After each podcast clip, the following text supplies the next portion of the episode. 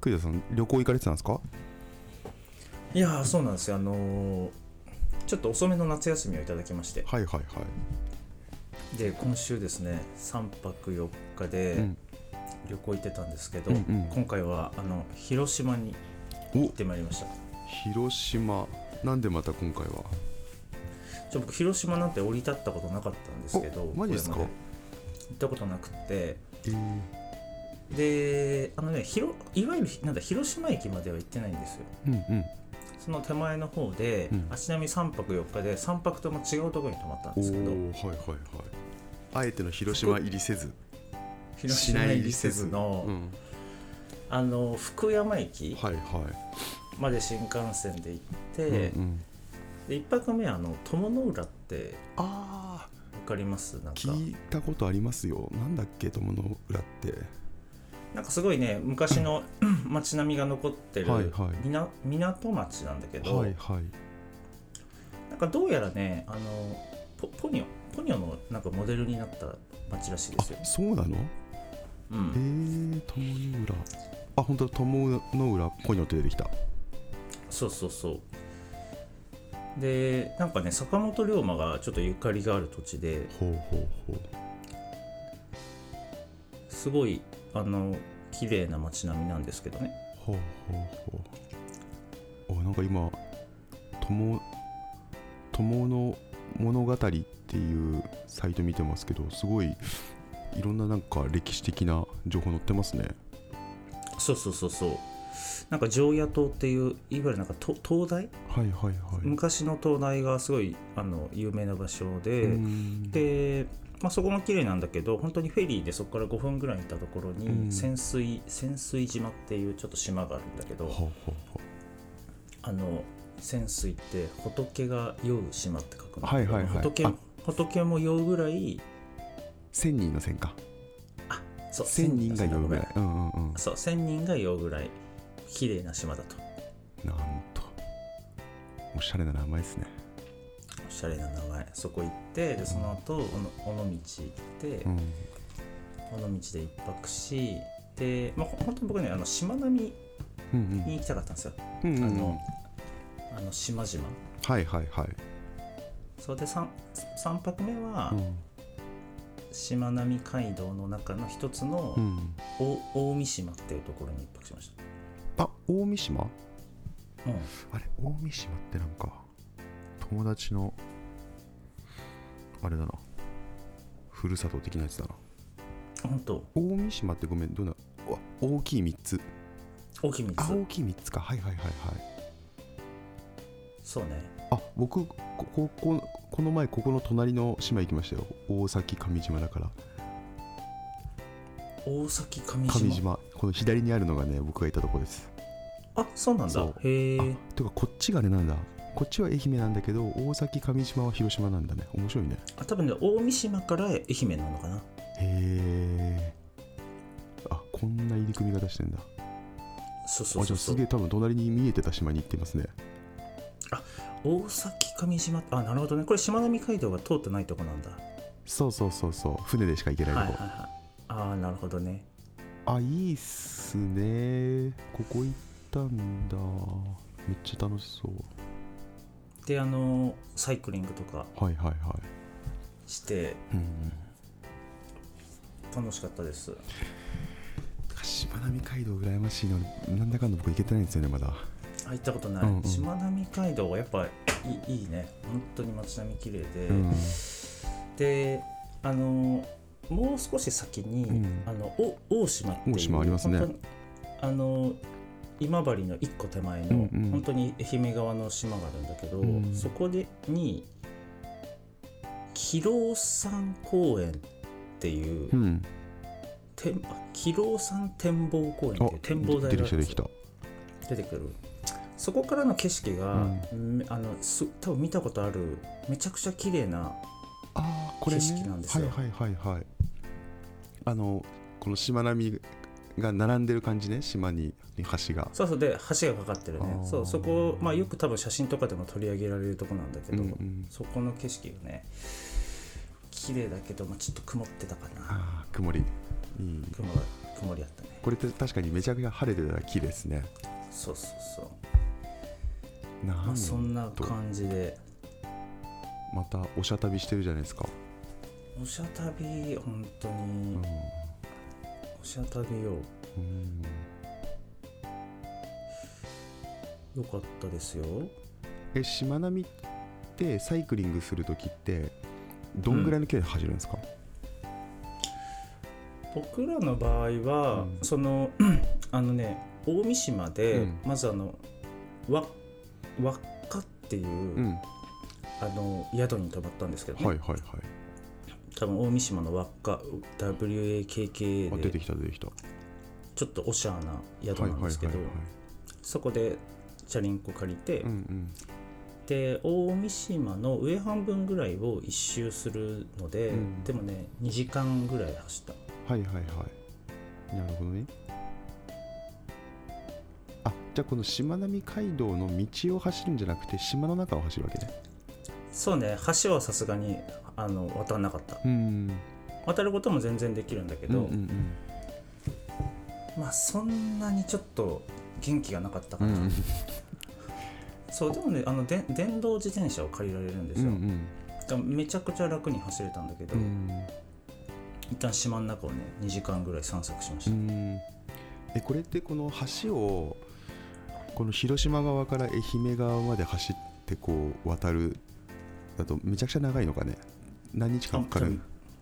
めちゃくちゃ長いと思う。ああそういう感じが普通に走ったら多分い1日で着くのかな、うんうんうんうん。着かないんじゃない、あだからガチで走る人とかだったら一日でこ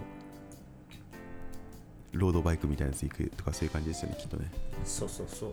でやっぱりあのこの辺の宿ってそのなんていうの？チャチャリンコ走る人用のうんうん。宿がたくさんあるんでうすよ、ん。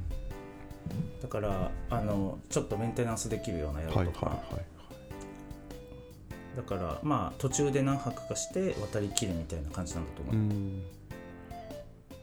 いやここいいっすね。いいとこ行きましたね。うん、いやよかったわ。しまなみ海道いやずっと行きたいと思ってるけど行けてないところの一つだったからいいな。そう。しまなみ海道。でもこれあれなのね。うん。そのこの橋を渡るの車で、うんうん。全部有有料道路なんですよ、ほうほうほだからその何？島島に観光して次の島に行くとかだうんと一回一回お金かかるのよううーん。有料道路だから、いうんうん。やちょっとそこはねなんか行きづらかったけど、うんうん。なるほどね。まあまあでもここに橋を渡してるわけだからね。お金はかかりますねさすがにね。うんこれだから地元に住んでる人とかもかかるんだあよね。あそっかそっか。なるほど、ね、橋渡る時って。なるほどね、うん。へええ今回もあれですか？イヤドファーストで行ったんですか？まあそこの辺のリアに行こうってなって、うん。でせっかくならあの違うところ泊まりたいねってなったんで、うん。近辺で良さそうな宿を探したってうんうん感じかな、うん。で毎日違うところで。そうそうそうええじゃないですか。輪っかもなんかええっすね。尾道の宿がすごく良くて、うん尾道西山っていううんあ尾道も泊まったの？尾道も一泊してましたよ。2泊目。道西山。西山邸。違うか。西山邸。違うか。尾道西山本館か。あ尾道ね。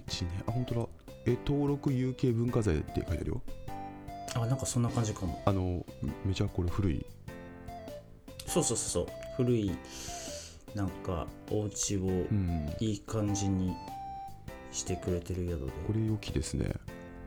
うん、そこも良かった。いやいい旅してますね。やっぱ旅は必要ですね。本当に。ゆっくりできましたよ旅っていいっすね。旅っていいっすね。旅って何でするんでしょうね。えなんかそんな話もしなかった？したけど結論を全く覚えてない。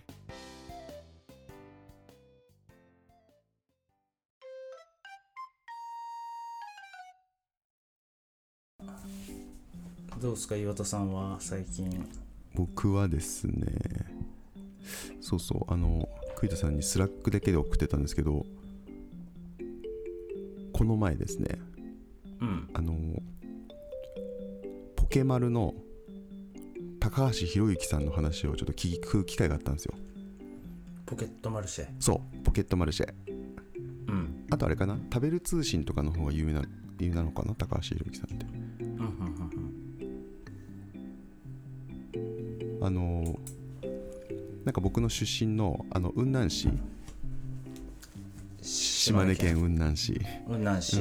うん。の、あの NPO 法人でオッチラボっていうところがあるんですけど。うんはいはいはい。オッチラボってなんかどういうふうに説明したらいいんだろうな、まあ、NPO でその、地域で起業したりとか新しいチャレンジする人を増やす取り組みをしてる NPO があって、うんうんうん。そこがなんかこうオッチラボなんかプログラムみたいなのをやってていろんなあの人たちを雲南市に呼んで講演したりするとかって結構企画してるんですよ。はいはいはい。でなんか僕ちょっとあの縁があってしあの仲良くなって今いろんなそのプログラム紹介してますけどこの高橋宏樹さんのやつはなんか結構本とかも読んでたからすごい気になってなんとか出たいなと思って、あのうん。うんちょっとオンラインでつないでもらって聞いてきたんですけどうんうん。めちゃめちゃめちゃめちゃ刺激的でした。おうどんな話なんですか？高橋宏之さん。あれクイズさん高橋宏樹さんって知ってます？あんまり？知らないですね。ああんまり知らないです。うん。なんかねあのちょっと本のリンクも貼っとくんですけどこの「都市と地方をかき混ぜる食べる通信の奇跡」っていう本がでも結構一時期、あのあれかな？あの売れて読んでる人も多いかなと思って、この本面白いんで結構おすすめなんですけどうんうん。あのそう食べる通信っていうのの説明が一番分かりやすいのかな。あのただ地方で作られたものを、えー、と送って食べてもらうっていうだけじゃなくてなんかそのうんうん。食べる通信っていうのは、情報あの野菜付き？ん？違うわ。生産物付き情報誌みたいなのをはいはいあのは定期的にこう販売するっていうのをやったんですね。いなるほど。で今もや今もあるのかなで最初はなんか東北うん。であのすごく頑張ってあの美味しいものを作ってる人たちがやっぱり都都会との距離が広すぎて結局なんか価格競争とかに巻き込まれちゃって、ううん。んあのいいもの作ってるけどなんかちゃんと届かないとか。で、えっと、消費消費というかその東京側の人たちはあのどういう背景で作られてるか分からずただ工業品としてのものものを食べるみたいな風うんに受け取っちゃうみたいなのがあってそこのなんかこう差分をなくそうっていうことであの情報を届けてそれに野菜とかあのいろんな魚とかがついてるっていう風にしていってで、はいはい。あの結構それで有名になってあの毎回その食材が作られた背景とかをインタビューされてるのが届くんでそれを見ながらみんなで食べて家族で話してとかで気になったらその生産者になんかこう連絡ができるようになったりとか、へえいいっすね。うん、でその生産者のところにあの実際に通える会いに行けるとかなんかそういうのも仕組み化されてて。うんうん。っていうのをやってらっしゃる方。でうん。なんか最近はあれなのかなそのポケットマルシェの方に結構力を入れてて。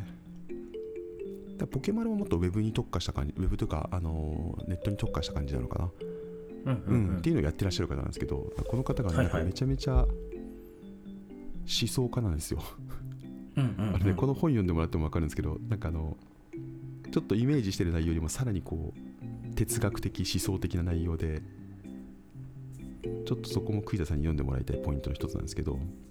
へえそうなんだ。そうそうそう。でちょっとねその人まあ本当に結構ねお話が面白くてすっごい多岐にわたった話をしてもらったんですけどうん。僕が一番ね面白かったなと思ったのはあの、まあ、その地方と都市をかき混ぜるっていうことをずっとテーマにやられてる方なのであの今国もなんかこう推進してるこう2拠点住居の推進うん。というのに結構関わってらっしゃるらしくてはいはいはい。で僕も知らなかったんですけどこれもリンクで送ったかな。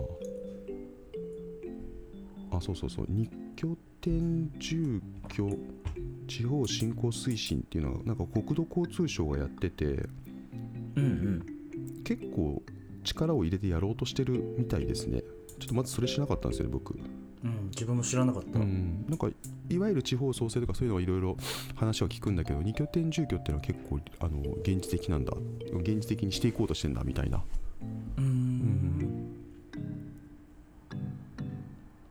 そう。でなんかそこで話してたのが、えー、と多分その取り組みをしてる政府の人たちとの話だと思うんだけどこの2050年までに2拠点に住民票を持つ人を2000万人にするっていうのを言っていてはいはいはい。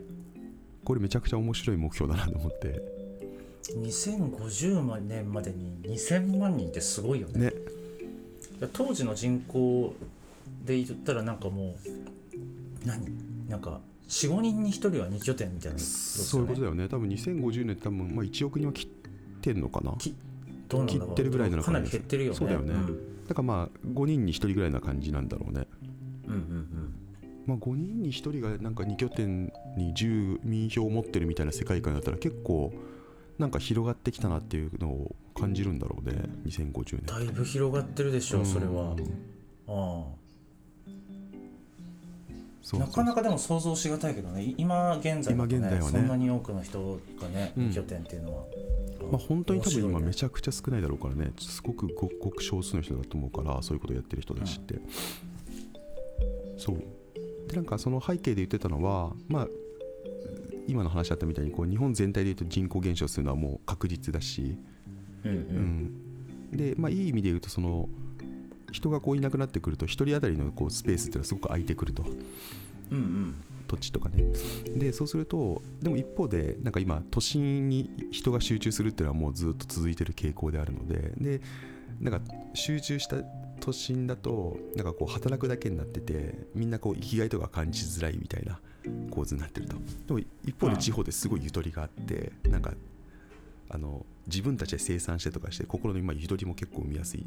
ところがある。だからそこをなんかまああの高橋宏樹さんの言葉で言うとかき混ぜるっていうんだけどあの、はいはいはい。どっちか一方だけじゃなくて例えばなんか東京で、えー、と半分ないし半分ちょっとぐらい過ごしておいてあの週末あの前後ぐらいはあの、まあ、多分週休3日制とかも確実に広がっていくので週休3日制とかと合わせて、あの地方で農とかをしながらちょっと働いてとかでこう行ったり来たりみたいな生活っていうのを、まあ、やっていった方があの暮らしてる人たちにとってもいいんじゃないかっていうのを言っていて。うんうんうん、なんかたくさんハードルあると思うんだけど、まあ、これできたらめちゃくちゃ面白いなと思ってすごいワクワクしたんですよね話を聞いてて。うん。えーなるほどね。確かに週休3日とかが広がってくると、うん。結構現実的になるかもしれないようね、ん、ああ休日は地方で暮らすって感じかそうそうそう。あなんかさあの最近のその週休3日制の議論でもすごいあるんだけど週休3日になった時にあの空いた日を何したらいいか分かんないっていう人がやっぱりすごく多いんじゃないかって言われていて、あうんうん。うん、でなんかそうなるとあの選択肢の幅がないとじゃあ同じような例えばじゃあ IT 企業に勤めてます。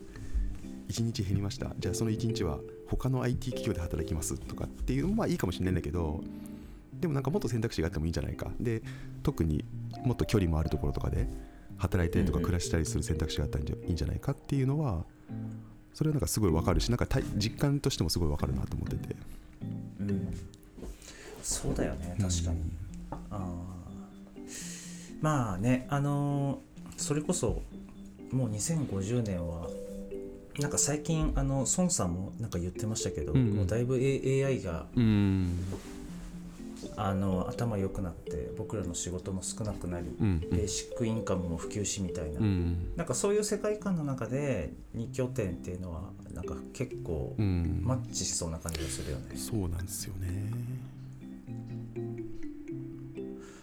なるほどな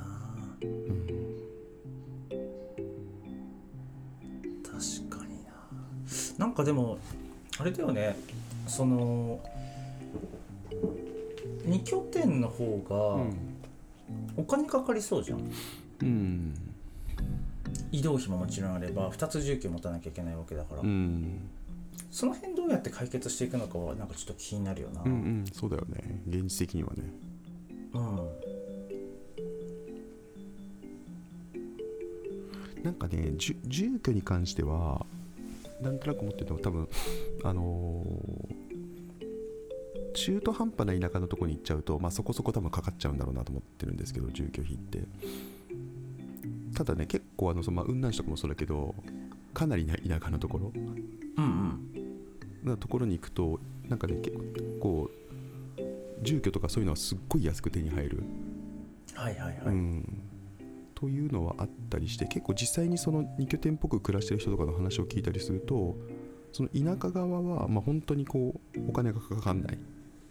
住む分には。でなんか仲良くなっちゃうとその野菜とかお米とかもなんかもらったりとかなんかそういうのもあったりするから、まあ多分そこがねそんな簡単じゃないんだろうけど割とそっちのお金はかかんなくてうん。暮らせるみたいなことはなんかまあ何人か話は聞いたりしていて。うんうんうんねなんかその辺もやりようはありそうだな。まあでもなんかお同じようにどっちもなんか購入購入してとか賃貸賃貸してとかだったりすると普通に大変なのはありそうだよね。そうだよね、まあ地方側もねあの住んでくれる人を増やそうと思うとまあ多少ね、うんうん。あの安くというか、まあ、もしかしたらなんかもう無料で譲りますみたいなパターンとかもあるのかもしれないしね、うんなんかでもあれだよね。本当にその2050年までにうん。2000万人みたいな話になるとこれ前も話したけど、うん。そのどこで2拠点するのか問題、うんうんそれをなんかその選択するなんか基準というか、うん。軸みたいなものが結構ないとうん。迷いがちだったりするうから、んその地方側がうちで2拠点しましょうよみたいな、うん。アピールとか魅力を伝えるのとかもだいぶ大事になってきそううだよね。ん。そうっすよねうん、確かにね。そうだよね。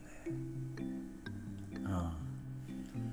その本当に僕もそうだけどこの関東近郊とかで生まれ育ったやつは、特にねここで2拠点しようって思うポイントがなかったりするだろうから。そうっすよね。うん。2拠点なのか多拠点なのかっていうのもありそうですねああ二に絞んな二にと絞んなくてもいいっていうこともあるかもしれないですね。ああなるほどね。それもあるよね、うん、まあちょっとね全体的に薄まっちゃう可能性もあるけど、うん。うん、そうだね。2拠点生活とか多拠点生活ってみんなどんぐらいやりたいんでしょうね。これでも結構分かれそうな感じするよね。うん。人によってね。うんイメージがつかないっていうのもあるのかもしれないけど。そうだよね。まずなんか考える前にそれ無理でしょ難しいでしょって考えるのが多分相当多そうだよね。ああなんか難しいでしょって思うポイントってどこなんだろうな。そのなんかももちろんその金銭面みたいな現実的な問題もあれば、あとはそのあれかもね。その新しい土地でなんかこう関係性を築くとか、うんうん。コミュニティを築くみたいなところに対して難しさを感じるみたいな人も結構いそうだよね。ああそうだよね。うん。あるよね。うん、特にゆゆかりのない土地であればあるほああどね、なるほどね。確かにね。うん。そうだよね。あとは働き方とかね。そうね。子育てとかいろいろね子育てもあるよね。そうだよね。確かに学校問題とかは絶対あるよな、うん。ありますねいろいろね。ああ確かに。どうすんだろうね。まあ休日にだけ行きゃ別に学校問題は大していいのかな。ああまあいろいろありそうだうんうな、んまあ、あとはなんか最近ねあれありますもんねあのーオンライン授業みたいなところもね結構増えてたりしますからね。うん、確かにうね、ん。まあなんかそんぐらい柔軟になってもいいんじゃないかなと思うんだけどな。別になんか週5必ず行かないといけないのかっていうのはあるよね。学校。もあるしね。別に学校もなんか 2, 拠点でもいいもんね。うんうん。そうそうそうそう。こっちの学校とこっちの学校両方好きな曜日に通えるみたいな。なんかねそういうのもあありなんじゃないかなと思うんだけどな。全然ありだよね、うん。何の問題もない気がする、うん。そうなんですよ。だから結構その辺りのこう思考のタガというかなんかねうんうんうん。がだいぶ頑丈なものがありそうな。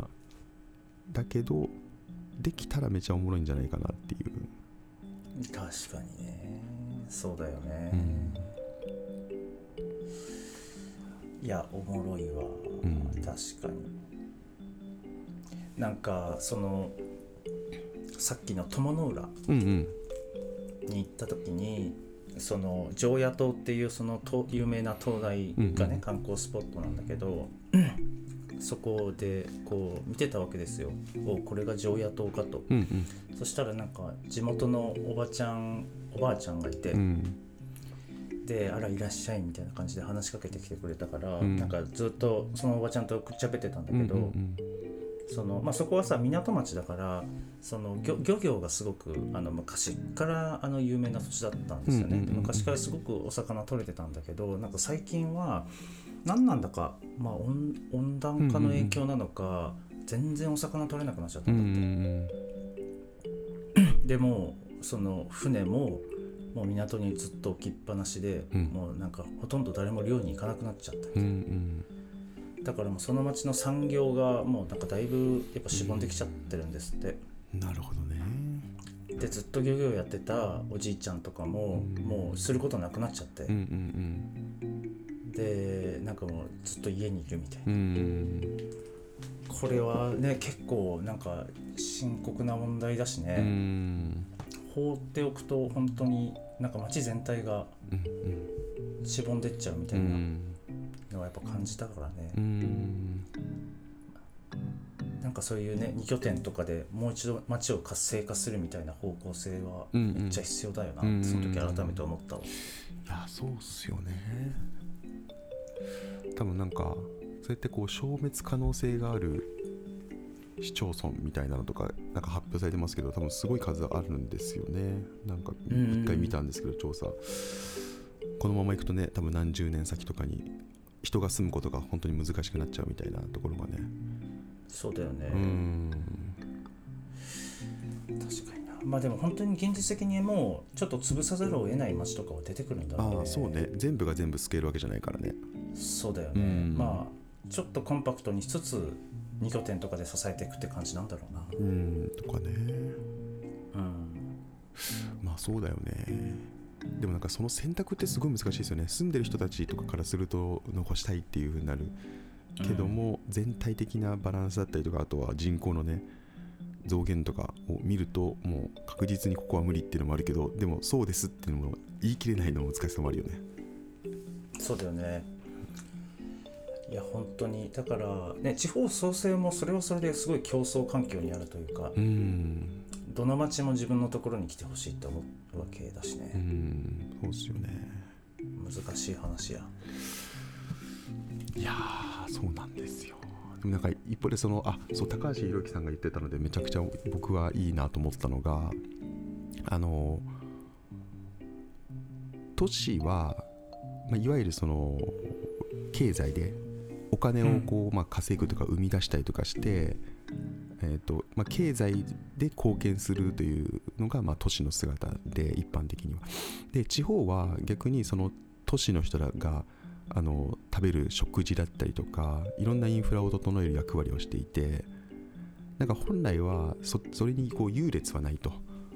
どちらかがすごくてどちらがすごくないとか良くないとかってことは全くなくてお互い全く違う役割をしてるとでもなんかこれまでのその、まあ、け経済を中心にした世の中で言うとなんかなんとなくなんだけどその都都市側が偉いというか都市側が上でで地方側がなんかそれに支えてもらってるみたいな構図になんかやっぱりみんな受け取っちゃうんだけどでも両方の価値を考えると別にどどちらかがないといけないってわけでもなくどちらも大事なんだっていうのをまずなんかベベースに持ってうん。でそう思うとなんかその今こう都市に一極集中してるっていうのはぱりそういったこうインフラ面だったりとか、まあ、特に食のインフラもそうなんだけどそこに対してすごく危うさをはらんでいて、うん。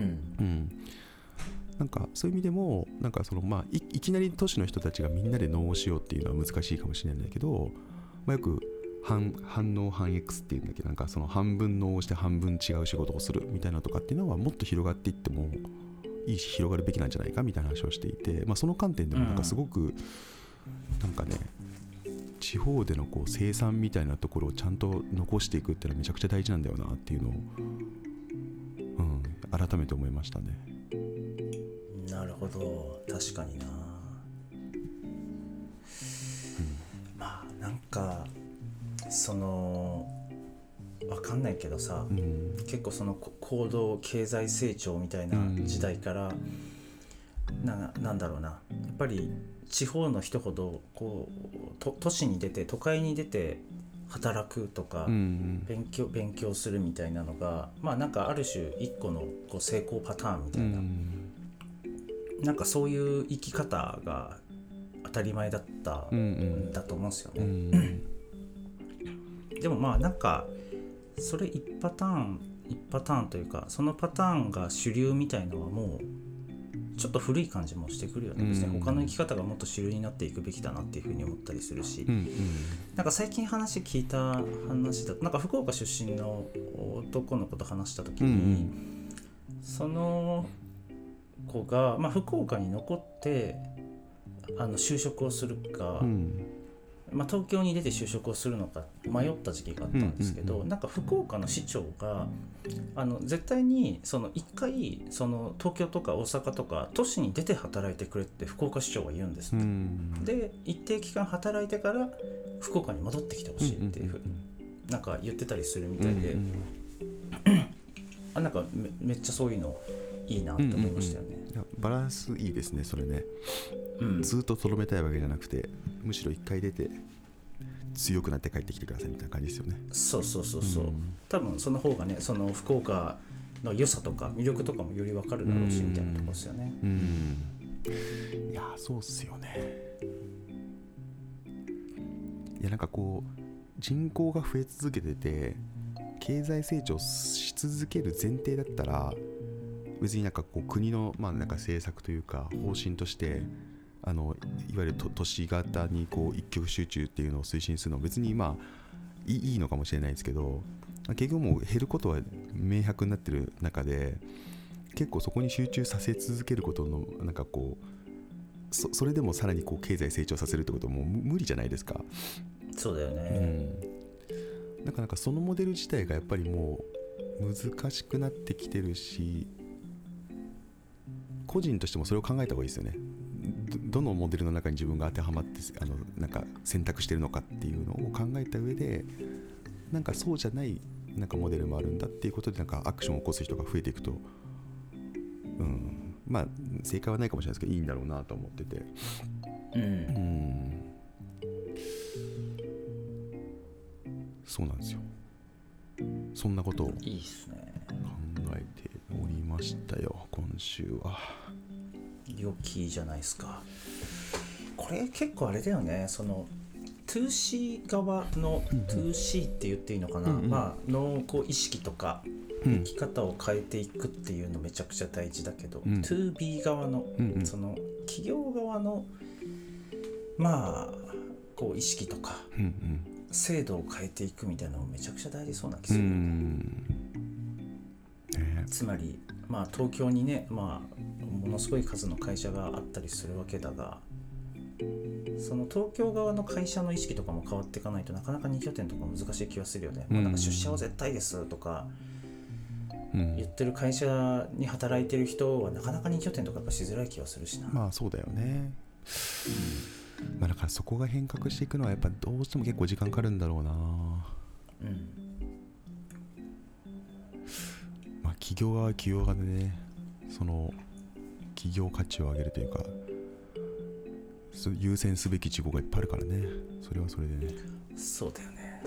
いまだにでも副業を認めてない会社とかやっぱあるあるわけじゃないですか、うん。その辺とか考えるとねうん。結構大変そうな感じがするよね。うんうん。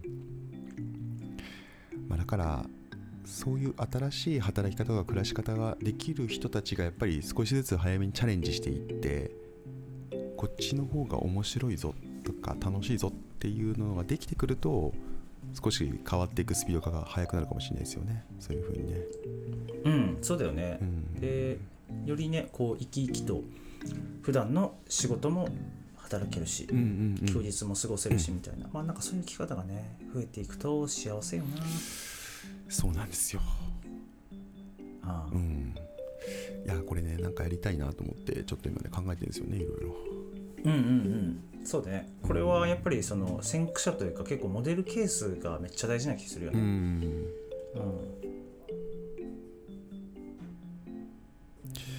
いやなんかあのその旅行の話でもないですけど本当にこの数年間ぐらい休みがあるとあのキャンプに行くしあの結構遠くの田舎の方に行ってうんうん。なんかいろんなこう生産者のとこ行ったりとかなんか一緒にあの農作業させてもらったりとかなんかそういうのするんですけどでもやっぱめちゃくちゃなんかこうまあリフレッシュといったらあれですけどね気持ちが落ち着く感覚があるからこれなんかもう普通にこう生活の中に組み込めたらめちゃくちゃいいなっていうのを思ってて反応反 X うん。反応反 X ね、うんいや本当になんか最初の話に戻るけど、ん。なんでなんだろうね。なんで人は本当に旅行に行きたいと思うんだろうとか そのなんか自然に触れたりとかさなんか農業したりするとこう心が休まるんでしょうね。おもろいよなこれ、うん。うん。